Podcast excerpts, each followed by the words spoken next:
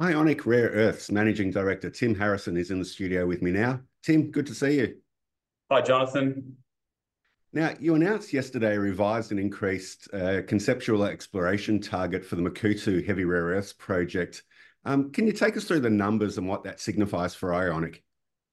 Yeah, so yesterday we announced a 40% upgrade in the exploration target at Makuutu. So um, the data folding into that, we, we drilled about 76 holes um, in the second half of last year, rotary uh, air blast holes across the eastern uh, tenement and also the, the, the two western tenements, but um, in, importantly, the new northwestern tenement. And so uh, of those 76 holes, uh, 69 holes came back with uh, rare earth bearing um, clays uh, above the cutoff grade.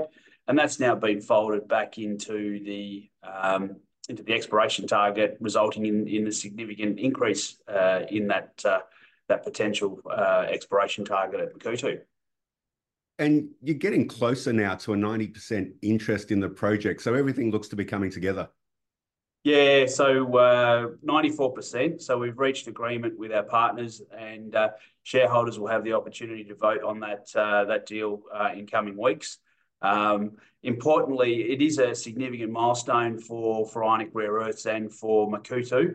Um, we currently own 60%, going to 94% moves us uh, to uh, a, position where we think, you know, we've got clear line of sight on the financing requirements for, for the Makuutu project and the ability to commit our product into, uh, into new emerging supply chains.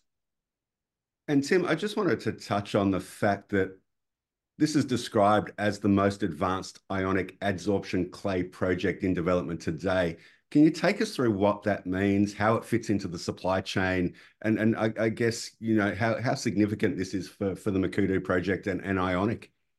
Yeah, so um, Makuutu is you know advanced in in the fact that it has now uh, a mining license, environmental permits. We have feasibility study. Um, and we're in the process of, commissioning and uh, first near term, very, very short term uh, production of mixed rare earth carbonate um, out of Uganda. Um, and so we have the ability to commit our product to, the new supply chains.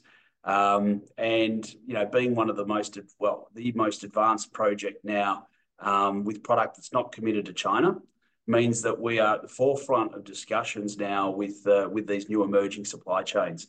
Um, so yeah, Makuutu, over the course of the last few years, we've, we've systematically worked through a process, tick the boxes to be ready to uh, to finance and, and take Makuutu through the, the investment decision to, to commercial production. So as I said, yeah, it looks like it's all coming together. Can you just uh, uh, just go through those supply chains, those those non-China supply chains? Uh, who are you who are you looking at? Yeah, so we're looking at uh, potentially opportunities to, to put product into um, Europe, the US, um, and other Asian countries. So uh, North Asia, specifically Japan, Korea. Um, but there are other uh, markets that are continually emerging and, and, and approaching us, looking for access to uh, a unique basket of magnet and heavy rare earths from, from Makuutu. So um, yeah, we're, we're advancing several discussions at, at, at the moment as long as uh, as well as a, a, number of discussions with various uh, government groups around the positioning of Makuutu in those new supply chains. So, Tim, looks like there will be plenty of news flow to come over the next coming weeks. What can uh, we expect to see? Yeah, so uh, very, very close now on first uh, mixed rare earth carbonate out of out of Makuutu. So, yeah, again, that's a big milestone um, to be able to produce magnet and heavy rare earths certainly the first uh, ASX listed company to, produce mixed rare earth carbonate at a demonstration scale um, from an ionic adsorption clay.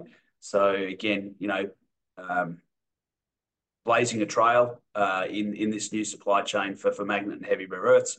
Uh, we're also very close to starting the production of separated high purity oxides from our demonstration plant um, at um, Ionic Technologies in Belfast.